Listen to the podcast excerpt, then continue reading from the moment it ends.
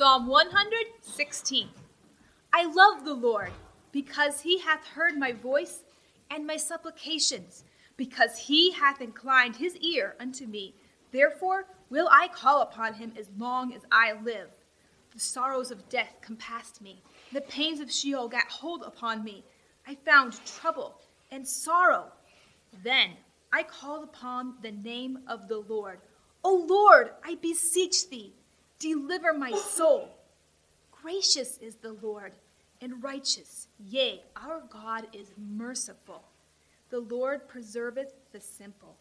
I was brought low, and he helped me. Return unto thy rest, O my soul, for the Lord hath dealt bountifully with thee. For thou hast delivered my soul from death, mine eyes from tears, and my feet from falling.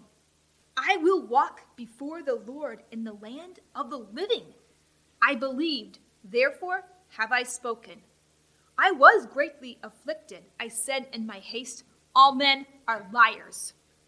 What shall I render unto the Lord for all his benefits toward me?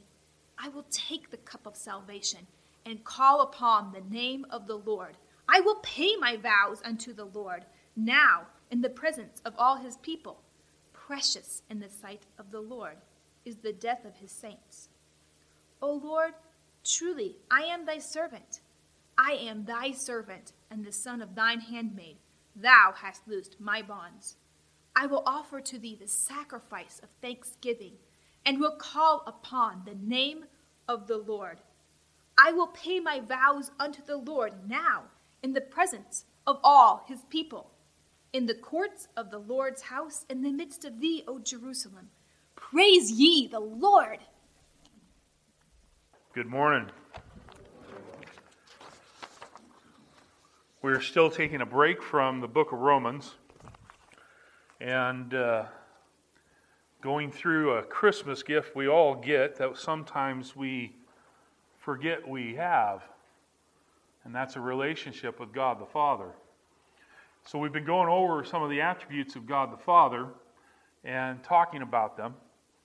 Uh, today we're going to be looking at uh, compassion, God being compassionate. This falls within the category of God's love. Because God loves us, He's compassionate.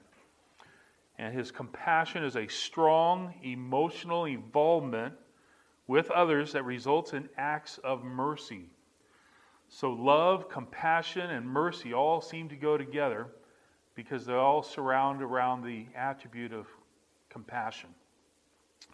God's attribute of compassion is a model for the believers to follow. So, it's one of those attributes that we in some way know and somehow can do. So, it's going to be interesting. Uh, some people say there's no God and the Bible calls them a fool. Some people say God does not care about you, that God wound up the universe and let it go, and then left it to run by itself. Some people say that Mother Earth is God, that, cre- that God, who is the creator, cannot have an effect upon you as creation. But the God of the Bible is different. By the nature of God, He is compassionate. He is compassionate. And many times He shows His compassion just like a mother would show her compassion to a child. In 1975, there was a child born. His name was Raymond Dunn. Raymond Dunn. He was born in New York. They found after he was born that he had a skull fracture and because of that and other complications, he was oxygen deprived. He had uh, severe retardation, had mental problems. He had all kinds of issues. He had a twisted body. He suffered up to 20 seizures a day. He was blind, he was mute, and he couldn't move. He had severe allergies that limited to only one food a meat based formula made by Gerber Foods. That's all he could eat. In 1985, Gerber stopped making that meal, that bottle of food. So his mom went all over America collecting bottles and crates of food so Raymond could eat. In 1990, she ran out of food that she had collected. So, five years, she collected all that food. Lasted five years. Her supply ran out. She was desperate. She called Gerber. They said they stopped making it. The assembly line wasn't done. The menu it wasn't recreated somehow. It was all done. It was done away with. Some employees of the company found out about it and had compassion upon that mother and Raymond. So they decided to put together an assembly line, got permission to get the uh, food made again, and they made him a Gerber bottle food. They didn't get paid, they did it in their free time.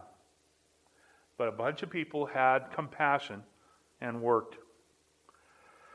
Uh, later on in 1995, uh, Raymond died. Raymond died. But he was shown compassion by several people he'd never met who did something to show their love for him. Now, I would hope that Christians were in that group. I would hope that somebody that knows the compassion of God was in that group. Because that is how a person who has accepted Jesus Christ as Lord and Savior is to show compassion. To do it out of a heart of love and to do it willingly, not for any gain, but to do it as an act of love because of the compassion you have for the person. This makes compassion a very difficult thing to understand. Let's look at uh, Psalm 116. Hopefully, you're still there. look at verse 5.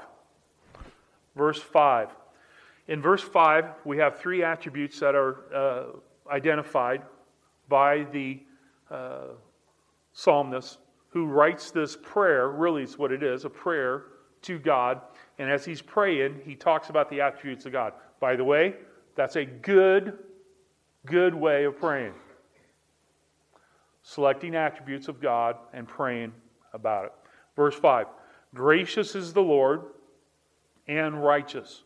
Gracious, we talked about at Christmas time, so we don't have to go over that again. Righteous, we still haven't got to righteous yet. Maybe we'll get that next week or we'll get it later. Notice the third one. Yes, our God is compassionate. Our God is compassionate. Some of your versions say mercy. Uh, the word, the word is rakim, the Hebrew word rakim, and it does mean mercy or pity or compassion depending upon the context. It occurs 17 times in the Old Testament. It occurs 14 times talking about God as compassionate or having pity or having mercy. the other times, you know what it's it's translated a person's name. Rackham. But I want you to notice compassion. Why must God be compassionate? First question. Why must God be compassionate? God must be compassionate because by nature, God is compassion. God is compassion. He shows compassion because he is compassion. He shows love because he is love. He shows pity because he has a feeling for you that displays itself in actions of being concerned for you and meets your needs. He is a compassionate God. Notice the our God. I like that. Our God, our relationship, our relationship with God. We can pray to Him for compassion because He's our God. There's a relationship there. There's a, a notion of the definition here of pardoning love that restores a person to fellowship with God. That the work of compassion restores you to fellowship with God. It's a strong emotional involvement that results in the acts of mercy. God is more than compassionate, He is compassion. He is compassion. He is compassion.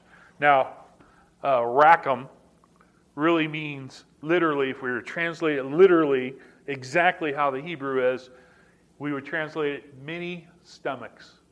Many stomachs. they thought in that day that your passion comes from your stomach. Therefore, the word Rackham means many stomachs, much compassion, exceeding compassion, the best compassion, so that you receive from God the ultimate in compassion. God shows you compassion. The compassion of God restricts his judgment, or maybe what you deserve, and extends his mercy. The great compassion God gives to fallen mankind is the opportunity to be saved. So, you have the compassion of God. Now, all this month, I've been trying to take uh, attributes, and I've been trying to take the whole 30 minutes to talk about the attribute that God has. But this morning is going to be a little different because I think we're done. This verse basically tells us everything we need to know about God's compassion. God is compassion. He is compassion. But rather than praying and let you go early, let's talk about how compassion changes us. How compassion changes us. In other words, why is God compassion? Compassionate. Why is he compassionate? He's compassionate because of us. He's compassionate because of us. Now, you might think, well, uh, I'm a pretty good looking guy, a strong, good looking guy. That's, that's exactly why God's showing me compassion or however your attribute you can think of yourself. But that's not what we learn in Scripture. Let's go to the next verse, verse 6. The Lord preserves the simple. Now, when I describe myself to somebody I've never met, that's not one of the things I come up with. Simple. I was brought low. Again, that's not another thing I think of when I think of myself, being brought low. And he saved me. Now, that one comes up. But the interesting thing is, the Hebrew does not say that. We'll talk about that. First off, let's talk about the Lord preserving the simple. The simple. Why is God compassionate? By nature, I am simple. I am simple. The Lord preserves, because of his compassion, he comes out in actions and he shows compassion to me through his acts of mercy because I am simple. Now, what does simple mean? Ask me. Thank you. There are two ways of looking at simple in the Old Testament. In the Old Testament, there's a negative way, a negative view of simple that God looks at, and there's a positive view of simple. Uh, simple is used once in Ezekiel, once in, uh, here, but many times in Proverbs. So that's basically where we're getting the definition from. Negative. If somebody calls you simple and they use it in a negative way, they mean that you cannot keep or preserve yourself. You cannot main, maintain control of yourself. Or you would, they would say that you're inexperienced. that you're untried, that you're not able to take care of yourself. Simple may be immature. You don't have the experience. You're weak in your understanding. And maybe that you're open to persuasion of others. Now, we could go down that road looking at more negative ways of how you are simple. But I don't want to go that way. In the Old Testament, in the book of Proverbs, simple is used in a positive way. Let me share with that with you. The simple do not lean on their own understanding, but seek direction by God. Okay, that sounds good. If you're talking about simple that way, I'd like that one. They have no confidence in their own self sufficiency, but they trust God. Well, that's good. I'd take that one too. The Lord preserves and keeps those who are simple and unwavering in their trust of God. I like that. But either way you look at yourself, positive or negative, you are simple. And if all of us are simple, we need God to be compassionate. We need God to be compassionate. We have to have His compassion. His compassion is what protects us. And literally, all people are simple. So, if you're simple, you need God to be compassionate. Therefore, God created us to be weak, simple like we are, and because of that, He shows His compassion. So, a proper self image we need to have is that we are in need of God's compassion. You do not need God's compassion once a week. You do not need God's compassion once a day. You need God's compassion all the time. Everybody with me? Everybody with me? Some kind of noise, please. Second, third, actually. The Lord preserves the simple. I was brought low. I was brought low. Why must God be compassionate? Because, third, by nature, I will be in a hard spot. I will be in a hard spot. Now, you can translate that answer however you want. You will be in between a rock and a hard place someday. You will have problems someday. You will need help someday. You can write it however you want. I put, someday this week I will be in a hard spot. I will need somebody to be compassionate to me. And that comes from God.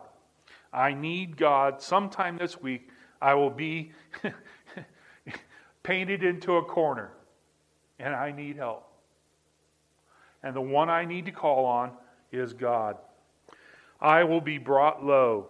I will be in great need. That's the reason the psalmist is praying. He's asking God to work in his life. He has a great need.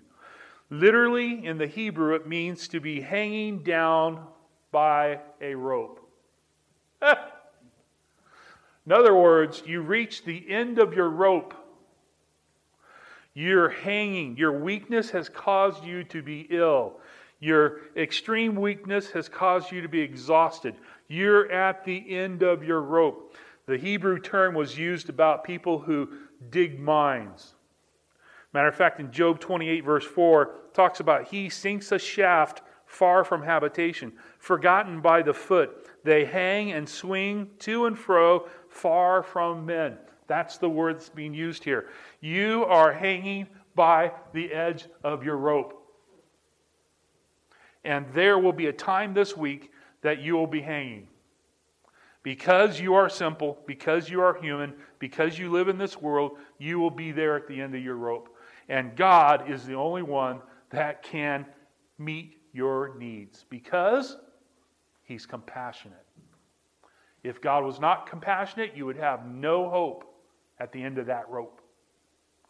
God is compassionate, and He will take care of you. He will be there at the end of the rope with you. Believers plunged into the depth of misery, God helps you. Divine help comes with your human pain. You're brought low by affliction and hardship. The question does not mean when, it doesn't mean if you'll have a hard day. It's when you'll have a hard day. And God's compassion will be there for you. That is why God is compassion, because you will need Him. Fourth,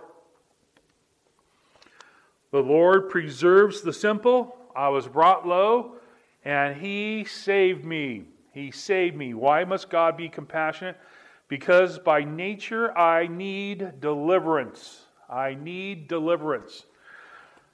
Uh, when you go through the Old Testament and you come across this word that's translated save or salvation, it doesn't mean the same thing that it means in the New Testament. In the New Testament, salvation means what? It means you place your faith in Jesus Christ and you are saved eternally. Okay? In the Old Testament, it doesn't mean that. It means that you are in a at the end of your rope and you need to be delivered. Maybe the best translation might be uh, you need help or you need to be delivered. But whatever it is, it, it doesn't come across the same way we mean by salvation, although you could translate it that way. That's why some of our English translations do. But it means to be delivered. Means to be delivered. By nature, I need deliverance because I will need help. The problems will come, it will come and will come, and I need to be delivered, rescued in a physical way. I need God to give me strength. I need God to deliver me from the hardships of this life. I need God to be protective of me because I am weak and simple. God is all powerful, and his protection can protect you, all of us. God keeps us in, in a way, you can almost translate it this way He will get you in a position of victory. He'll get you in a position of victory. You may be at the end of your rope. You may be simple, inexperienced, not knowing what to do. You may be caught up in trouble. Left, right, up, down. You're everywhere you go, you're in trouble. God is the one who will deliver you. He will rescue you. He will give you the victory in this life. And He will make it so that you grow and understand you're protected. Now, you know, if you go to the wrong prayer meeting, what you'll get is a list of everything going bad in everybody's life.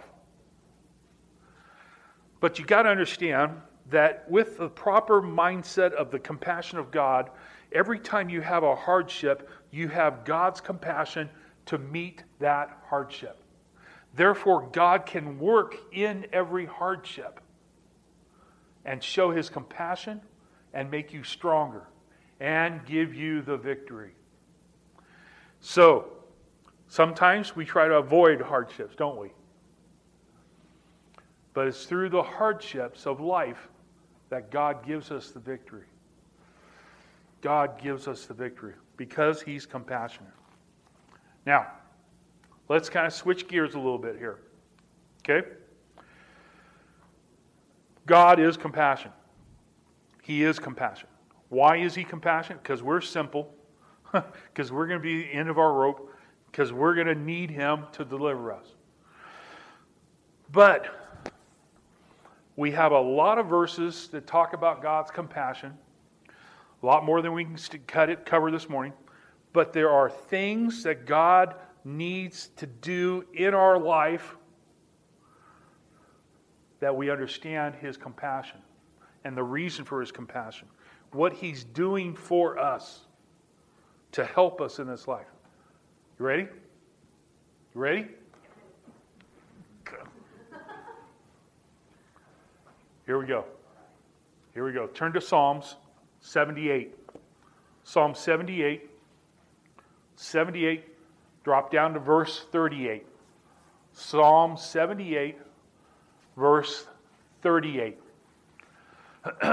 now, this is going to get you first time you read it. So you got to go through it a couple times here.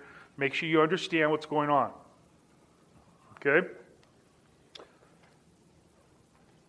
Verse 38, Psalm 70. Everybody there? Here we go. But he, being compassionate, forgave their iniquity, their sin. God, being compassionate, forgave their iniquity. That's interesting. We'll come back to that. And did not destroy them.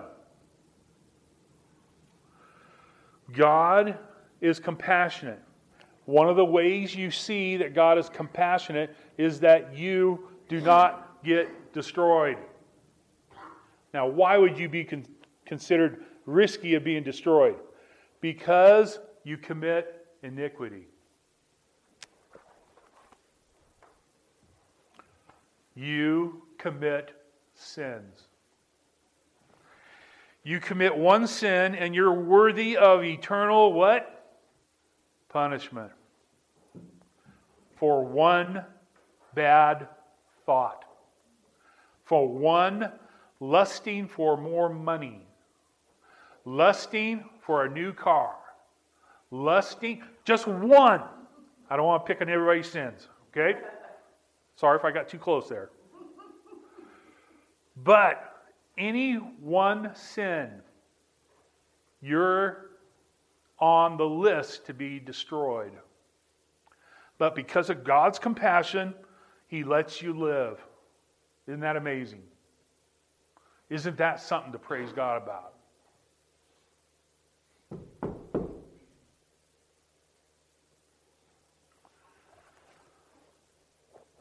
and he does not destroy them. And often he restrains his anger and does not arouse all his wrath. Isn't that good? One day he will arouse all his wrath. And that one sin may cost you an eternal separation from God if you're not covered by the blood of Jesus Christ. But the compassion of God, the compassion of God changed the way a believer views life. Here you go. This is how it changes your life. Believers know that sinners are alive to hear the gospel message. Believers know that sinners are alive to hear the gospel message. If you uh, if you meet a non-believer, well, okay, I'm not going to do this. No, I don't want to do this. No, this is not how to witness. Okay? This afternoon, you go to McDonald's for lunch. You don't witness to the guy who does your Big Mac for you by saying, Isn't it good to be alive? You sinner, you. You should be destroyed by an all powerful God forever. But you're alive. It's good to be alive, isn't it? Now, don't do that. But biblically, you could do that. The reason non believers are alive today is so you can share the gospel with them. That'll change your perspective of the non believer you meet this afternoon. The reason they're alive is so that you can share the gospel with them. Because God is compassionate and doesn't want anyone to be lost. And God gives you opportunities to share the good news of Jesus Christ with a non believer so that he can be saved and covered by the blood of Jesus Christ. The compassion of God restricts his judgment and extends his mercy. God shows his compassion by not destroying sinners.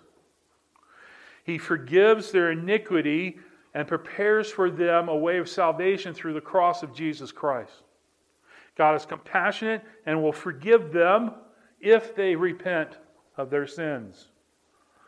Uh, the Hebrew there, forgive, is kafar. Kafar means to cover. Their sins need to be covered. If their sins are not covered, they'll be destroyed eternally in a lake of fire. When you cover your sins, the punishment is done away with. God does not destroy them. God of compassion withdraws his wrath for a time for sinners to hear the gospel. Remember, he's talking Old Testament here, Psalm 78, he's talking about Israel, talking about all the rebellion Israel did in the Old Testament. Always, always, always they deserved to be destroyed, didn't they? They sinned, they sinned, they sinned, they did. If I was God, I would destroy them. But you don't want sinner being God. They sinned over and over and over and over again. But God was compassionate and patient, waiting for them to hear the good news and be saved. God offers a possibility to be forgiven by turning to Jesus Christ. Turn to Mark chapter 6. Mark chapter 6. Mark chapter 6. Mark chapter 6, drop down to verse 34. Mark chapter 6, verse 34. this is good. This is good. This will really help us. Okay, so because of the compassion of God, He wants us to share the gospel. That's why He's not destroying sinners this afternoon. Okay? They're there for us to share the gospel. Second, this is great. You're going to love this. Jesus gets in a boat and he wants to go on a vacation. He wants to go with his disciples, his good friends, and he wants to relax. That's the plan. He wants to relax. He gets off the ship, the boat, and at the shore with his feet still getting in the water, guess what he sees? He sees a crowd of people looking for him.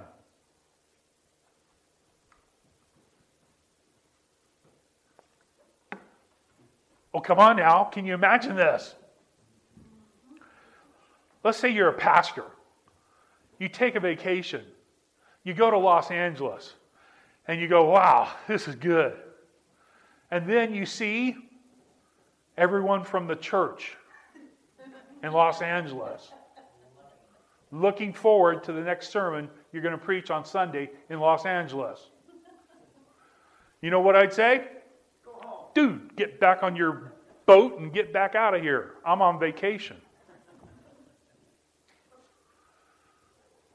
Here you come. Here you come. Jesus gets off the boat. Listen to what he says. Verse 34. When Jesus went ashore, he saw a large crowd.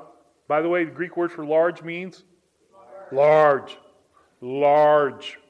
Large crowd, and he felt what? Compassion. He felt compassion for them because they were like a sheep without a shepherd, and he began to teach them many things. He saw a large crowd. He went ashore.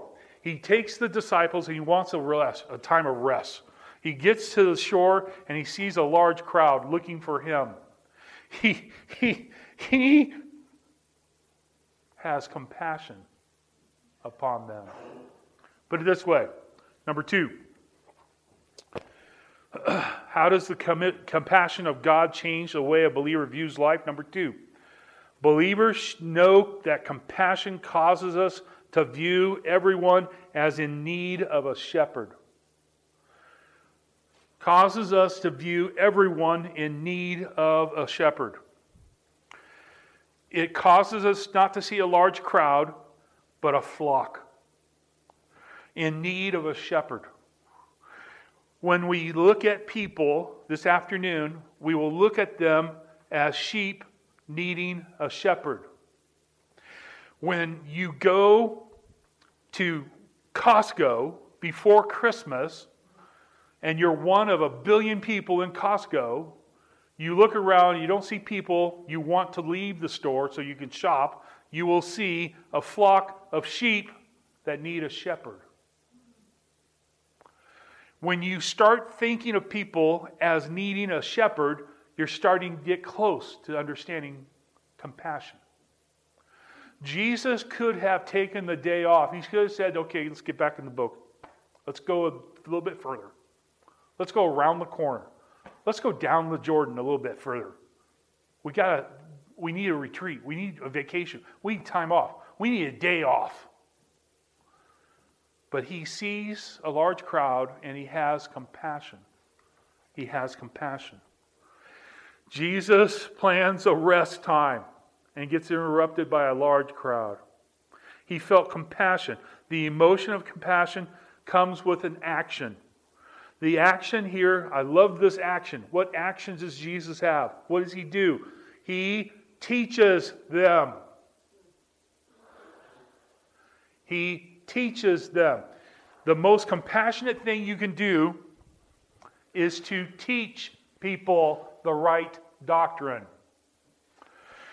The first thing a non believer needs is correct doctrine. They need a teacher. If you're married, what your spouse needs is teaching. If you have a family, what your family needs is teaching doctrine. What you have a need for at church is not a great storyteller, but doctrine to be preached.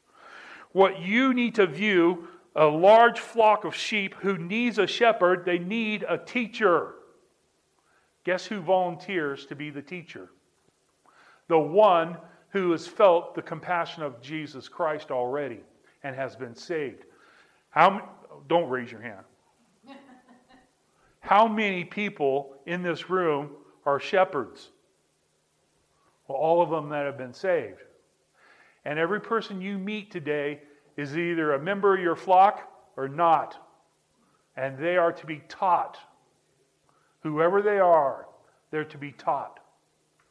Jesus sees a large crowd, doesn't see an interruption. He has compassion for them, and then he teaches them.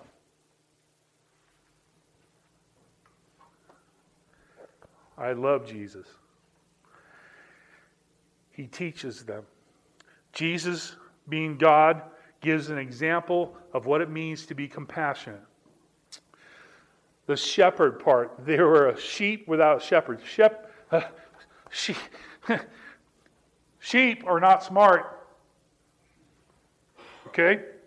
I understand. Again, I'm going into grounds of being a farmer, but understand, I've learned from books that sheep will not graze or find grazing land unless they're led to grazing land. They will not drink water unless they're guided to water. They won't go anywhere because they're sheep. They're not very sharp. Guess what? We have a world of sheep around us. You'll meet a bunch of them this afternoon, this week. You'll work with them, you'll be with them, and they'll be sheep, and they're not that smart. They need correct doctrine. They need a shepherd to come along and protect them. They need a shepherd like Moses. They need a shepherd like Joshua in the Old Testament. They need a shepherd that will lead, protect, guide, feed them, and direct them in the right direction to go. And that is our job. We are qualified as shepherds, and we're to be compassionate upon them.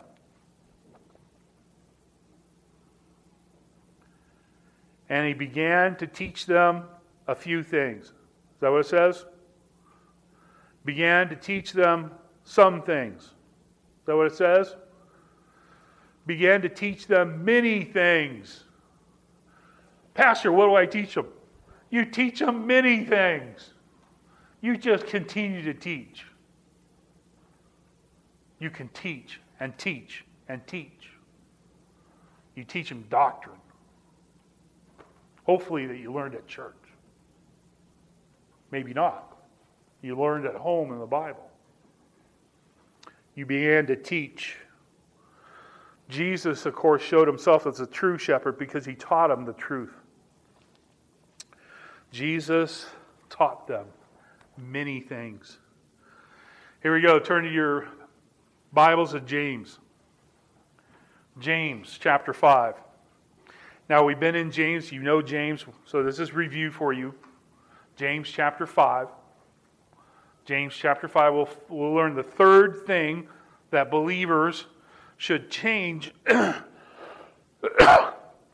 because of the compassion you experience from God. If you've been touched by compassion, you change. You see every non believer as being alive because of the compassion of God, so that you can share with them the gospel. You will see them as sheep, needing a shepherd, needing to be taught doctrine. And third, James chapter 5, verse 11. Verse 11. We count those blessed who endured. You have heard the endurance of Job and have seen the outcome of the Lord's dealings. That the Lord is full of compassion and is merciful. Compassion and mercy going together. We see that a number of times in the New Testament. Compassion and mercy. How does the compassion of God change the way a believer views life? Number three, believers know that compassion causes us to be patient and endure this life. Endure hardship. It causes you to understand that God's compassion you will never leave, that God will never take it away from you, that even in hardships you have the compassion of God. God will take care of you. You are protected by an all powerful God. He will minister to you even through hardships. God will be compassionate. He is compassion. He can't stop being compassionate. So even in a difficult time, you will endure. You will endure. You will endure like Job. Let's start at the end. God is full of compassion. He has everything he needs to be compassionate. So, start at the end. God's compassionate. If he's compassionate, what do you begin with? God wants to bless you. God wants to bless you. you. If you want to be blessed, you accept the things God brings into your life. Because they're not hardships, they're blessings. God blesses you who endure. The reason you can endure because you know there's a God, you know the doctrine that God is compassionate. And you know God will always be compassionate every single day, every single hour, every single minute.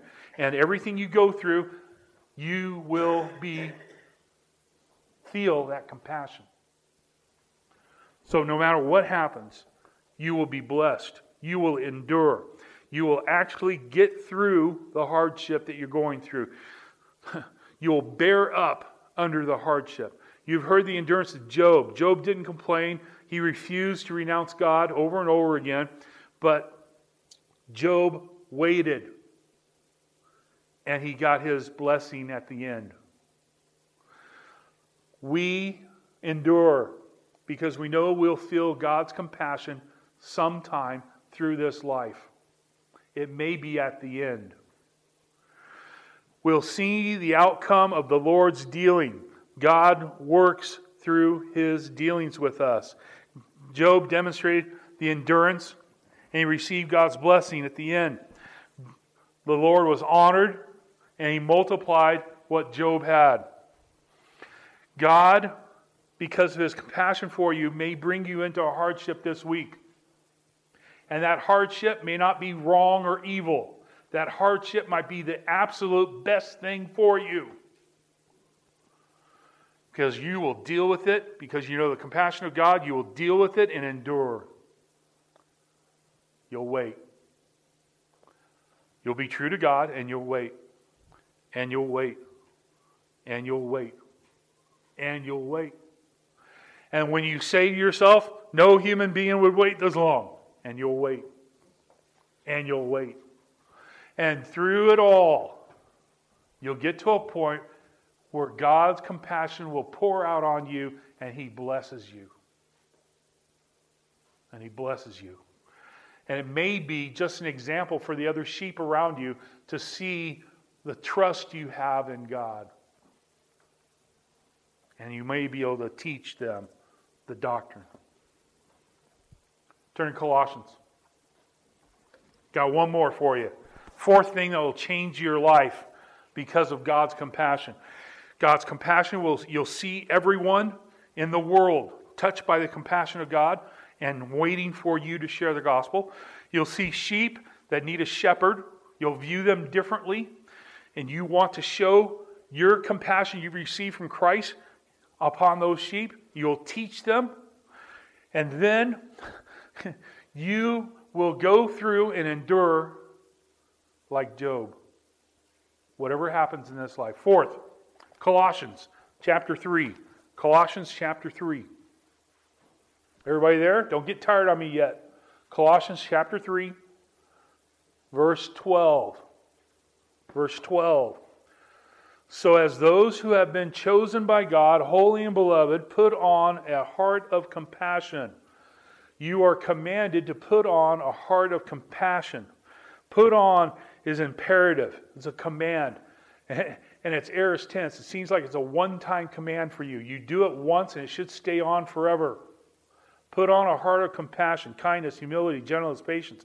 13, bearing with one another and forgiving each other. Bearing with one another and forgiving each other. Whoever has a complaint against you, just as the Lord forgave you, you should also, beyond all these things, put on love, which is the perfect bond of unity. Bear with one another and forgive each other. You know the compassion of God. Number four, because of the compassion of God, believers know that compassion causes us to be compassionate and to forgive one another. To forgive one another. We're to put on a heart of compassion. If we put on a heart of compassion, it changes how we view other people, and we will forgive them. We will forgive them and will bear the burdens with them. We will put up, handle with this world we live in. you know, if I had all power, you know what would I do? I'd make everybody stay in one church forever. Because you never learn enough. There you go. When you learn everything, you can leave church and go somewhere else. Okay? Until then, stay where you're at. You want to be taught compassion. Therefore, you don't leave because of somebody sitting five rows away from you. I don't care why they upset you. You're to bear with them and forgive them. Period. Be, why? Because you put on a heart of compassion. Look at bear with you. Bear with one another. This is the case. Listen, listen, listen. This is the case where somebody irritates you having done nothing sinful. Okay? If someone bothers you because, oh my goodness, I wish I could bring my wife up here. She taught our kids, she taught our kids how to tie their shoes wrong. Okay? Somehow she gets the two bows and they circle, she circles the bows around. That's not how you tie your shoes. Anyway, she taught them wrong. Just because somebody ties their shoes wrong doesn't mean you go to another church. Okay? You bear with them. Just because somebody has a personality and they seem like they're shouting all the time, you don't leave the church. You bear with them. Just because somebody is quiet and you can't hear them when they whisper at you, you don't leave the church. You bear with them. Why? Because you're compassionate like God. You put it on your heart. You deal with them. And when it's something non sinful, you don't deal with it by saying, Oh, we're running away, we're going to another church. The pagans at that church are incredible. Just because you sit by somebody who sings off key doesn't mean you go to another church. You forgive them. No, you bear with them. Forgive them is different. Forgiveness is when a person or the other person does something sinful that hurts you. Does something sinful that hurts you. So, the first one bearing with is something that's non sinful, but just different and rubs you the wrong way. Fingernails on a chalkboard. Just gets you. They tie their shoe the wrong way. But when somebody sins against you, against you, you forgive them. Why? You should hold it over their head for years, right? Next time they want to be a deacon, you vote against them, right? No. You forgive them. You forgive them. You bear with them and you forgive them because you have a heart of compassion like God has for you. Application. Will I understand that God's compassion causes me to be compassionate with everyone? Is that the blank there? Everyone? Hope that's the blank there. If it's not, make a blank, put everyone. everyone. You look around this room, you should be able to say, I am compassionate with every single person in this room. This is simple. This is your church. These are the people you love, and they love you. Everyone. You're to be compassionate because God's compassionate to you. Be compassionate with everyone I meet by being a shepherd to them. By meeting them, you get to be a shepherd to them and or patient with them and or forgiving to them. Probably should put a fourth one. And bearing with them. You bear with them. You forgive them. You love them. And you show your compassion to them by being compassionate. And you accept their personality as a pers- their personality. You love that God creates people differently than you. Thank goodness and you be thankful. And you love your church. You support your church. And you show compassion to your church. Let's pray. Father, I thank you that you love us and you showed your compassion to us that day when somebody shared with us this gospel message and we accepted Christ as our Lord and Savior. We thank you, Father for that day that we were plunged into the world of compassion. I pray, Father, now that you would help us this week to show compassion to others, maybe to sheep that don't know you, that sheep that need correct doctrine, that needs to be taught that you are compassion, that we are to be compassionate because you're compassion. Help us, Father, this week to be compassionate to others, to bear with one another, to forgive one another, to be compassionate to everyone. I pray, Father, for anybody in this room that holds a grudge against somebody else, that they would get over it and they ask your forgiveness for holding a grudge. I pray, Father, for a person who is not as close as they should be within this church. And I pray, Father, before they leave the building, they go and apologize to the other person and reconcile their relationship. Father, we are to be a family. And I pray, Father, that we would show compassion every single day in church and outside of church. Father, help us to show your love through acts of compassion. This week I pray. In Jesus' name, amen.